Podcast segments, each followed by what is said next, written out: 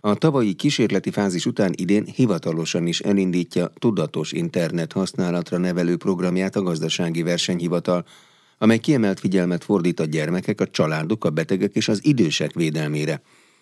A GVH 2023-ban is több versenyfelügyeleti eljárást zárt le, amelyekben a sérülékenyebb fogyasztókat célzó jellemzően tisztességtelen kereskedelmi gyakorlatokat vizsgálta, és több esetben büntette. A digitális Tinik elnevezésű programról Rozgonyi Ádám kérdezte Gondolovics Katalint, a gazdasági versenyhivatal szóvivőjét. A gazdasági versenyhivatal már ugye a korábbi években is kiemelt figyelmet fordított a, gyermekek védelmére, védelmére is, és a digitális TINIK program kidolgozása is ezt a célt szolgálja. Felmérések tapasztalatai is azt mutatják, hogy a kiskorúak 8-15 éves korosztály tagjai nagyon sok időt töltenek az okostelefonjuk képernyője előtt. A közel négy órát töltenek naponta átlagosan a közösségi média felületeken és egyéb hát az online térben ezek a fiatalok, és nagyon fontos, hogy a tudatos internet használatra próbáljuk nevelni őket, ugye a pedagógusok segítségével. Illetve az is nagyon fontos, hogy felhívjuk a gyermekek figyelmét arra, hogy a digitális térben milyen veszélyek leselkedhetnek rájuk, és ezt hogyan tudják elkerülni. Tehát a tudatosság kialakítása nagyon fontos. Ugye a gyerekek ma már az első ügyleteiket, vásárlásaikat jellemzően az interneten kötik meg, sokan vásárolnak az interneten, letöltenek applikációkat, játékokat, tehát használják a különböző weboldalak szolgáltatásait, és az online térben mozognak azonban nem ismerik az adatvédelmi szabályokat, a webáruházak általános szerződési feltételeit, ugye jellemző módon ezeket meg sem nyitják, és nem tudják ezeket értelmezni. Épp ezért nagyon fontos az, hogy a pedagógusokat is felkészítsük, illetve a szülők is felkészültek legyenek arra, hogy, hogy felkészítsék a gyerekeiket az online térben való mozgásra. A digitális Klinik program nagyon fontos célja, hogy a gyermekek minél fiatalabb korban való tudatosságát felébresszük, és az utánajárás, a gondolkodás beindítása, a digitális térfogyasztóvédelmi kérdéseivel kapcsolatban megtörténjen, valamint az is nagyon fontos, hogy az online térben megadott adataik értékének a értékét tudatosítsuk a gyerekekben. De egyébként a GVH-nak van jogköre ahhoz, hogyha visszaérés történik az online térben, akkor az ellen valamilyen módon fellépjen? Az elmúlt években is számos versenyfelügyeleti eljárást zárt le és indított a versenyhivatal, amelyekben megtévesztő vagy befolyásoló tartalmak miatt vizsgált hirdetéseket a versenyhivatal, vagy éppen tavaly májusban egy gyors elemzés keretében elemezte az ingyenesen mobiltelefonra letölthető és gyermekeket célzó játékokat. Pontosan azt vizsgálta a versenyhivatal ebben a vizsgálatban, hogy alkalmaznak-e úgynevezett sötét mintázatokat. Ezek olyan a honlapokon és weboldalakon alkalmazott trükkös módszerek, amelyek észrevétlenül is nem kíván döntés meghozatalára késztetik a fogyasztókat, itt ebben az esetben ugye a gyermekeket. Tehát úgy próbálják meg a játékok közötti reklámokkal egy további játék megvásárlására ösztönözni őket, hogy sokszor az fel sem tűnik megvásárlására vagy letöltésére, ösztönözni a gyerekeket, hogy sokszor az fel sem tűnik nekik, és számos ilyen sötét mintázattal élnek a, a hirdetők, és ezeket igen vizsgálja a versenyhivatal, és bírságot szab ki, hogyha beigazolódik az, hogy tisztességtelenül jártak el. Tehát ilyen sötét mintázat lehet például egy visszaszámláló óra használata. 10 perctől visszaszámol, hogy már csak 10 percig érhető el adott áron, kedvezményes áron az a termék. Majd kiderül, hogy az a 10 perc hamar utána újraindul. Tehát valójában nem csak abban a 10 percben lehetett kedvezményesen megvásárolni, de ha látjuk azt a terméket, amit meg akarunk vásárolni, és látjuk, hogy fogy az időnk a megvásárlására, akkor lehet, hogy nem gondoljuk át jól a döntésünket. Nem biztos, hogy szükségünk van arra a termékre, vagy éppen lenne időnk még másik honlapokon is körülnézni és megnézni, hogy esetleg kedvezményesebb áron megtaláljuk-e máshol. Tehát ezek a sürgető módszerek, ezek mind-mind megtévesztőek, és igen, a versenyhivatal vizsgálja ezeket, eljárást indíthat és bírságot is szabhat ki. És hát egyebek között például megtévesztő lehet az is, hogyha egy terméket mondjuk 90%-kal leértékelnek, és adott esetben mondjuk helytelen magyarsággal kínálják előadásra, akkor ezek alapján azért gyanút foghatnak a fogyasztók, hogy itt valami nincs rendben. És hát a legtöbbjük, de nyilván aki hiszékenyebb és szeretne olcsón valamilyen adott esetben márkás termékhez jutni, akkor sajnos meg is vásárolhatja, vagy bedőlhet ugye valószínűleg ennek a csalásnak. Igen, ezt tapasztaljuk, hogy nem elég körültekintőek sokszor a vásárlók, és ezek a nagyon csalogatónak, nagyon kedvezményesnek tűnő árak egy-egy drágább márkás termék esetében, hát megtéveszthetik a fogyasztókat. Tehát ilyenkor nagyon fontos, hogy, hogy nézzünk utána, hogy, hogy egyáltalán van-e magyarországi ügyfélszolgálata annak az adott cégnek, mert lehet, hogy hogy nincs is elérhetőség, amin aztán a későbbi panaszunkat jelezni tudnánk. És ez minden internetes vásárlás esetében, főleg a nagyobb értékű termékek vásárlása esetében nagyon fontos, hogy, hogy igenis nézzünk utána annak a cégnek, ha nem egy nagyon közismert cégről, weboldalról beszélünk. És ugye a felnőttek sem tudatosak sokszor. Tehát az online tér, a digitális vásárlás, a digitális világot még a felnőtteknek is tanulniuk kell hát még a gyermekeknek. Tehát ezért nagyon fontos ez a program, a digitális tinik program, amit a versenyhivatal egyébként 2023 őszén kísérleti jelleggel elindított, együttműködve a szerzetes vendi iskolák diákjainak társaságával. Már 270 diák részt is vett ebben a programban, és nagyon jól sikerült ez a próba, ez a kísérleti szakasz, és ezért 2024-ben még nagyobb lendülettel folytatódik, tehát új iskolák, diákok bevonásával bárki részt vett a programban. Az oktatási program most jelen pillanatban úgy néz ki, hogy kétszer 45 perces interaktív tanórát jelent. Életkornak megfelelően célzott csomagot kínálnak a GVH szakértői az érdeklődőknek, felkészítve a pedagógusokat arra, hogy átadják ezt a, ezeket az ismereteket a diákoknak. Olyan témákról van szó, hogy például mire figyeljenek oda, ha egy kevésbé ismert weboldalról vásárolnak, ahogy már erről az előbb is beszéltünk, milyen adatokat gyűjtenek a, rólunk a közösségi média felületeken. Például az ingyenes ajándék lehetősége is nagyon vonzó a fiataloknak is, azonban nincs ingyen semmi, hiszen az adatunkat, az adatainkat kérik cserébe. Ugye ezt is elmagyarázni a gyerekeknek, hogy hogyan tudnak azzal visszaélni. Érték a vállalkozásoknak, a értéket jelent a mi adatunk. Tehát lehet, hogy ő valamilyen nagyon minimális értékű szóróajándékot ad cserébe a mi adatainkért. Ezt is nagyon fontos tudatosítani. Az ingyenes próbaidőszakokról is nagyon fontos beszélni, hiszen regisztrálunk egy egy applikációra, vagy egy, egy, egy játékra, egy ingyenes próbaidőszakra, ami mondjuk 30 nap, nagyon fontos, hogy figyeljünk arra, hogy ha le akarjuk mondani, akkor a, a határidő lejárta előtt tegyük azt meg, mert automatikusan átvált fizetősre a legtöbb ilyen szolgáltatás. Hát ezek azok a, a kérdések, amiről, amikről nagyon fontos beszélni, és a fiataloknak átadni ezt a tudást, és felnyitni a szemüket, és gondolkodásra ösztönözni őket, hiszen a versenyhivatal célja, hogy tudatos felnőtté váljanak a gyermekek. Gondolovics Katalint a gazdasági versenyhivatal szóvivőjét hallották. Paragrafus. Minden, ami jog. 24 órás ügyeleti rendszerben működik együtt az ORFK és az OTP Bank annak érdekében, hogy minél hatékonyabban lépjen fel az online térben történő csalások ellen. Az OTP Bank biztonsági ügyvezető igazgatója az Inforádiónak azt mondta, hogy az online csalók célja a gyors pénzszerzés. Az új rendszerrel ezt szeretnék megakadályozni. Sipos Ildikó kérdezte Bucsek Gábort.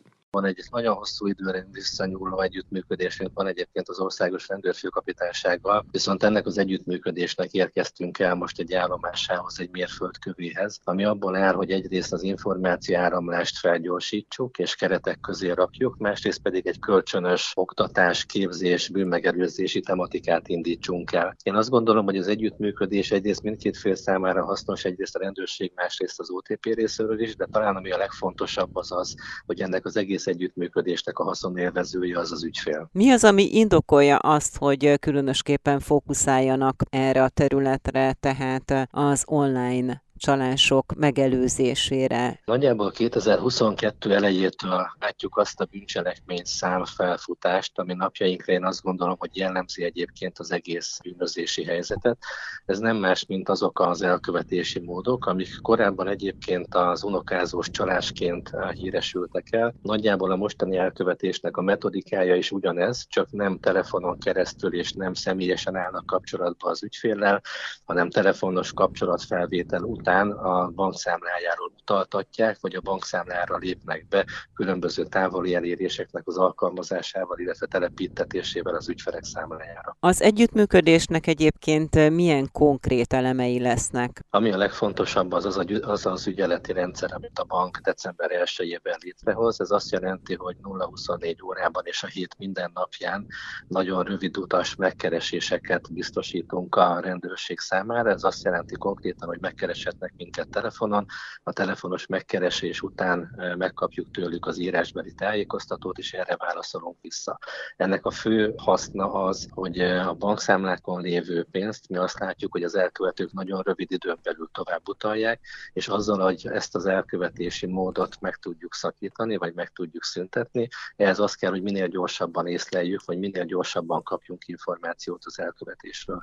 Ezt az információ áramlást erősíti most, illetve adja meg az alapját egyébként ez az együttműködés, és ez mindkét fél részéről igaz. Egyrészt, hogyha mi látjuk hamarabb a bűncselekmény elkövetését, mi is azonnal tudunk szólni a rendőri szerveknek, hogyha a rendőri szervek látják először a bűncselekmény elkövetését, akkor ők pedig nagyon-nagyon rövid időn belül küldik meg nekünk ezt a tájékoztatót, és tesszük meg az intézkedéseket a vagyon biztosítására. Hogyha az online csalásokat nézzük, akkor melyek a legfőbb elkövetési módok? Jelenleg öt fő elkövetést látunk, ami uralja egyébként a, a sértettek felé irányuló a bűnelkövetési módokat.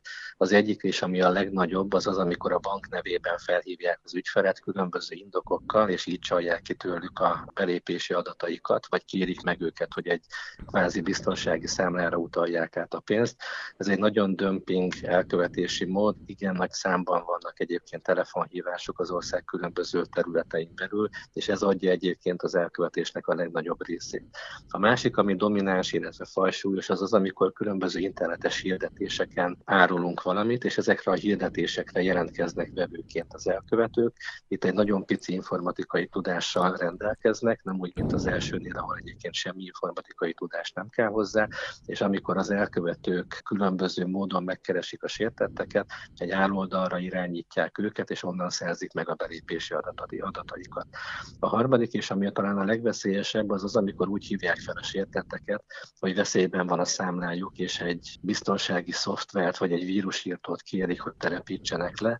Itt valójában arról van szó, hogy egy távoli elérést biztosító szoftvert telepítetnek le az ügyfélel a saját gépére, legyen a számítógép, laptop vagy telefon, és ezzel kvázi átadja egyébként az ügyfél a telefonjának vagy a számítógépének az irányítását. Még egy nagyobb kör van, ami arról szól, hogy különböző közösségi oldalakon az emberek nagyjából mindig ugyanazzal az e-mail címmel és belépési jelszóval regisztrálják magukat. Ez azt jelenti, hogy ha feltörnek egy ilyen fiókot, legyen az valamilyen közösségi platform vagy egy vásárlással kapcsolatos fiók, akkor azzal tudnak próbálkozni az elkövetők, hogyha ezeket az információkat megkapják, akkor kísérleteznek, hogy esetleg ugyanezzel a belépési névvel, vagy ugyanezzel a belépési jelszóval be tudnak elépni egyébként valakinek a, a pénzintézeti fiókjába. És az utolsó, ami még szintén fajsúlyos, az pedig az, amikor azzal hívják fel a sértetteket, hogy nagy hozammal kecsegtető befektetést tudnak neki adni, de ahhoz, hogy ezt megkapja, különböző pénzösszegeket kell a sértetnek átutalni, és később majd ezeket fogja egyébként tudni kamatoztatni. Nagyjából ez az öt elkövetési mód az, ami most egyébként a bűncselekmény számnak a jelentős részét, ez közel a 80%-át teszi ki. A fogyasztóvédelmi törvény január 1-én hatályba lépett módosításai jelentősen átalakítják az alternatív vitarendezési funkciót ellátó békéltető testületek szervezeti és működési kereteit. A módosítással a fogyasztói jogok érvényesítésének hatékonysága is jelentősen nőni fog, mert ha a vállalkozás nem tesz eleget a kötelezésnek, bírósági úton a döntés kikényszeríthető, végrehajtható, azaz a bírósági ítéletekkel egyező erejű döntésről van szó. Fontos, hogy ezek a békéltető testületi döntések is megtámadhatók bírósági úton, ha a döntés meghozatalára az eljárási szabályok megsértésével került sor, vagy a határozat tartalma nem felel meg a jogszabályoknak. A részletekről Rozgonyi Ádám kérdezte Baranovszki Györgyöt, a Fogyasztóvédelmi Egyesületek Országos Szövetségének elnökét. A fogyasztók szempontjából a legfontosabb változás az, hogy egyrészt a korábbi 20 hely helyett most már 27 helyen tudja intézni a fogyasztó a békéltető testületi eljárást. A következő fontos változás az, hogy online lesz a főszabály szerint a, a meghallgatásnak a formája, de nagyon fontos, pontosan a fogyasztók érdekében, hogyha a fogyasztó kéri, akkor személyes meghallgatásra kerül sor, és a harmadik fontos változás az pedig az, hogy 200 ezer forint értéket meg nem haladó ügyérték esetében a békeltető testületek, amelyek most már egyébként régiós szinten működnek, úgynevezett kötelező jellegű döntést hozhatnak, ami azt jelenti, hogyha a fogyasztónak igazat ad az eljáró egyfős tanács, és azt a vállalkozás nem hajtja végre, akkor az kötelező jellegű lesz, úgy, mint egy jogerős bírósági ítélet, kivéve abban az esetben, hogyha a vállalkozás bíróság előtt megtámadja a békeltető testületnek a döntését. Hogyha megtámadja, akkor mi történik? Mi történhet? Abban az esetben, hogyha megtámadja a vállalkozás a testületnek azon döntését, amely arról szól, hogy a fogyasztónak igazat ad, egy nagyon egyszerű példával ezt mondjuk lekövetve, hogyha arra kötelezi a vállalkozást a békeltető testület, hogy javítsa ki például a hibás terméket, vagy például arra kötelezi, hogy a vállalkozás fizessen vissza ennyi és ennyi forintot a, a fogyasztónak, és ezt nem teljesíti, de azért, mert a vállalkozás bíróság előtt megtámadja, akkor a bíróság fog dönteni arról, hogy a békéltető testület a jogszabályoknak megfelelően hozta a döntést, vagy nem.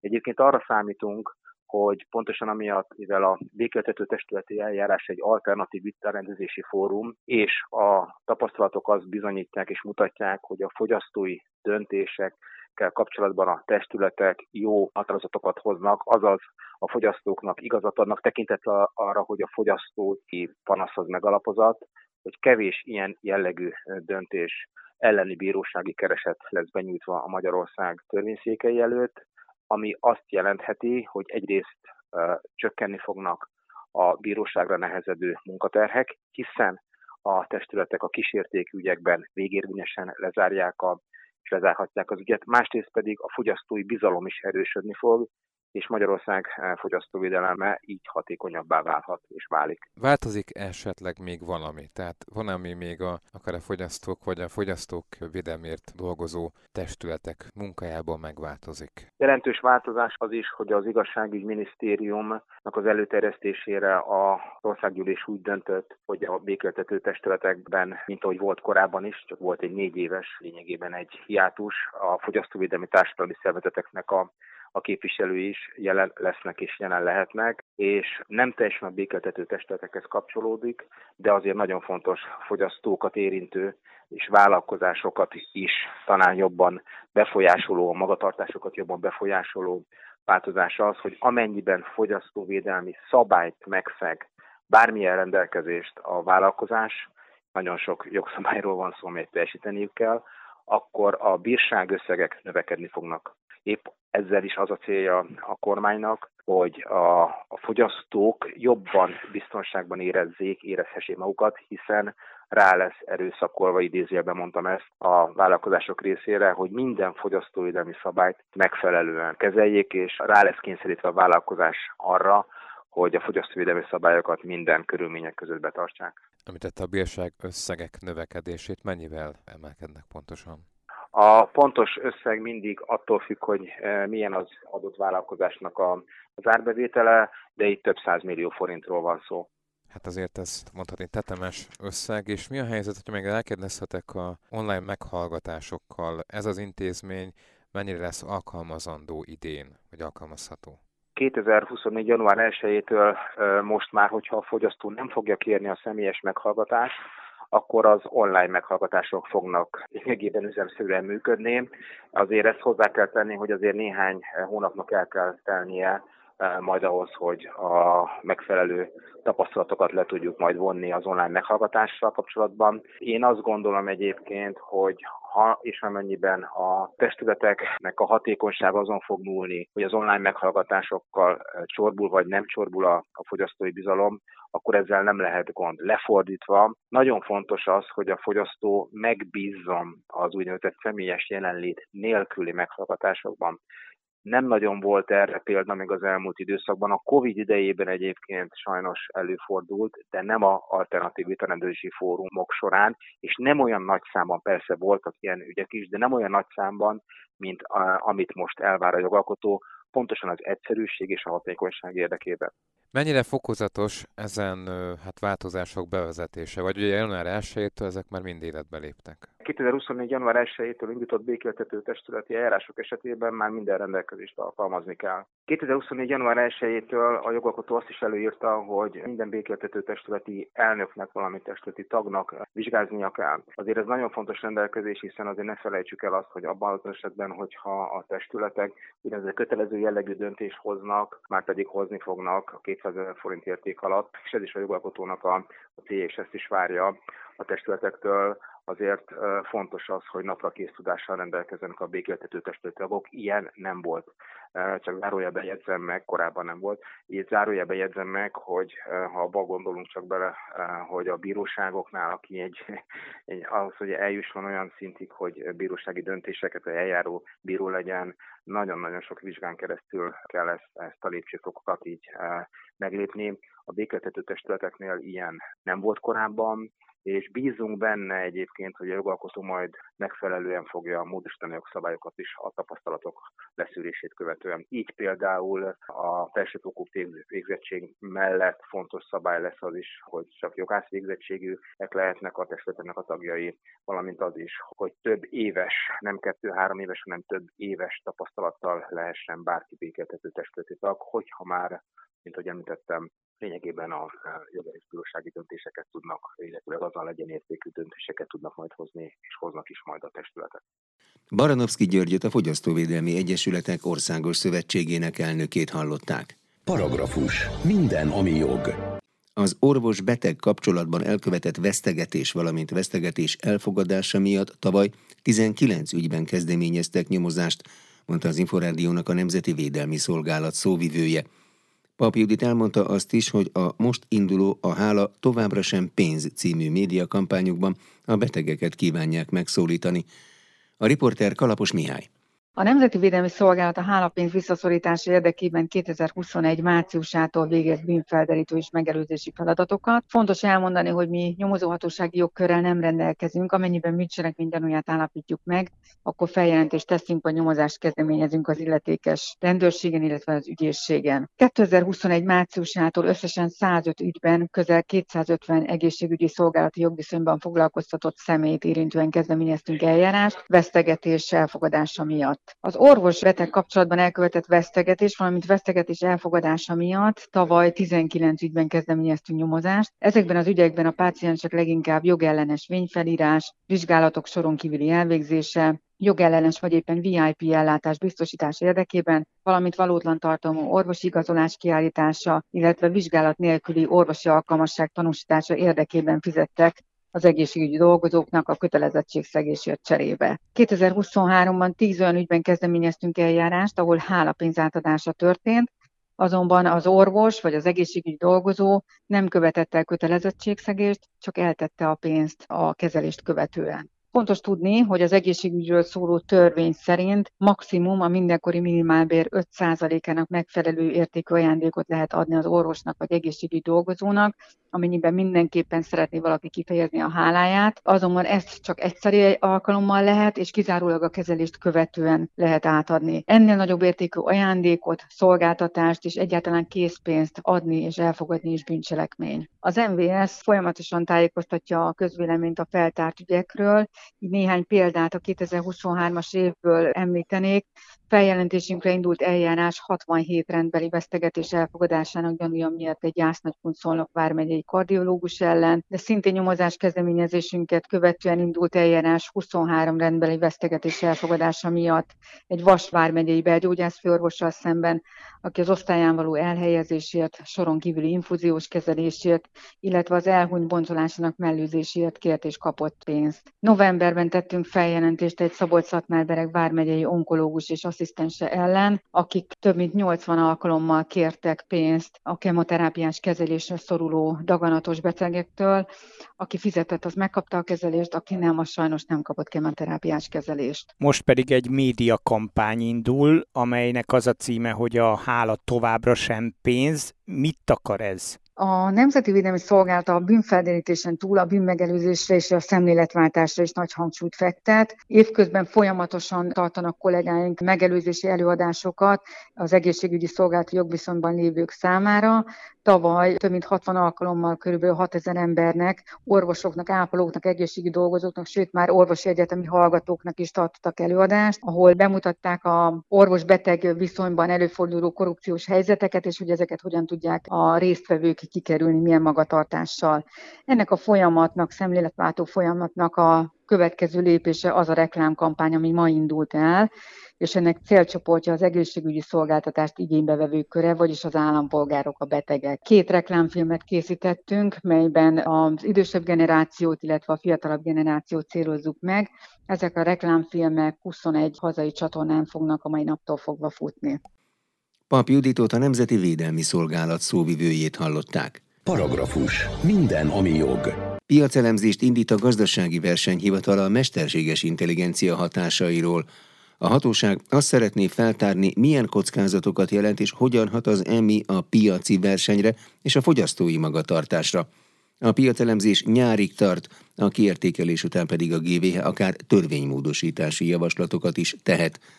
Tatár Timea kérdezte Horváth Bálintot, a gazdasági versenyhivatal kommunikációs vezetőjét. Az új technológia robbanásszerű terjedése torzíthatja a versenyt a digitális ágazatokban, és kiszolgáltatottabb helyzetbe hozhatja a fogyasztókat, ezért a Nemzeti Versenyhatóság előre feltérképezi ezeket a kockázatokat. A mesterséges intelligencia robbanásszerű terjedése, exponenciálisan növekvő fejlődése és sürgetett piacra dobása alapvetően két fő problémakört eredményezett, ezért a gazdasági versenyhivatal szakértői is alapvetően ezekre fókuszálnak. Egyrészt a mesterséges intelligencia alapú technológia veszélyt jelenthet a tisztességes piaci versenyre. A mesterséges intelligencia jelenleg új, innovatív technológiának tekinthető, a fejlesztése pedig jelenleg rendkívül nagy erőforrásokat igényel, kellően nagymértékű erőforrásokkal, tudással és a fejlesztést könnyítő technológiai tapasztalatokkal pedig jelenleg csak a legnagyobb technológiai óriás vállalatok rendelkeznek, amelyek így jelentős lépés előnyhöz juthatnak a piaci versenyben. A mesterséges intelligencia gyakorlati alkalmazása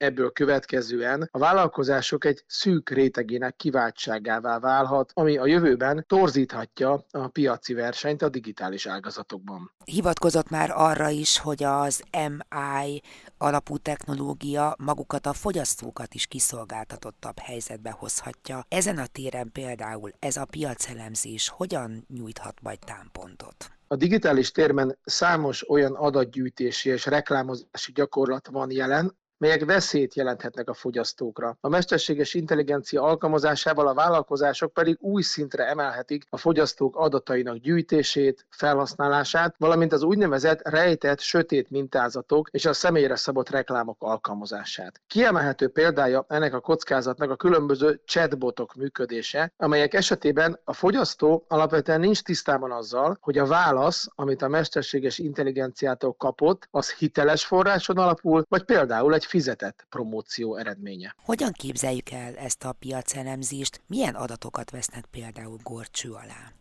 A Nemzeti Versenyhatóság egy nagyon széleskörű adatgyűjtést végez a piacelemzések során, megvizsgálja a piac működésének minden szegmensét, adatokat gyűjt be, különböző kutatásokat, közvéleménykutatásokat, vállalatok közötti kutatásokat végez, azért, hogy részletesen fel tudja térképezni a mesterséges intelligencia alkalmazásának a körülményeit és annak a hatásait. A Nemzeti Versenyhatóság egyébként évek óta kiemelt figyelmet fordít a jelentős számú fogyasztó és vállalkozás érdekeit és helyzetét befolyásoló úgynevezett nagy technológiai vállalkozások és online platformok piaci magatartásának a vizsgálatára. Tehát a versenyhatóságnak van tapasztalata az ilyen nagy big tech cégek és a hasonló technológiák vizsgálatában. Most egy nagyon összetett munka kezdődik a következő hónapokban, és várhatóan a gazdasági versenyhivatal valamikor 2024 nyarán tervezi lezárni majd ezt a piacelemzést. Milyen hozadékai lehetnek majd a piacelemzés eredményeinek? A gazdasági versenyhivatal különböző javaslatokat, beavatkozási pontokat fog megfogalmazni, akár a jogalkotó számára is. Ugye emlékezetes legutóbb a GVH az online szállásfelfoglalási piacot vizsgálta egy ágazati vizsgálat keretében, és ott is konkrét jogszabálymódosítási javaslatokat tett, azért, hogy nagyobb biztonságban legyenek a magyar szállásadók és szállásfoglalók a nagy online szállásfoglalási platformokkal szemben. Így ebben az esetben is várhatóan a gazdasági versenyhivatal szakértői konkrét megállapításokat és azokból fakadó javaslatokat fognak tenni azért, hogy a mesterséges intelligencia ne befolyásolja negatívan a piaci folyamatokat, és a fogyasztók a lehető legnagyobb mértékben védve legyenek az ilyen technológiák használata során.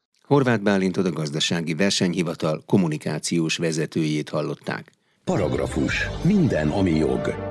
Jogi magazinnal legközelebb egy hét múlva jelentkezünk. Munkatársam Rozgonyi Ádám nevében is köszönöm figyelmüket, Nexterde Tibor vagyok.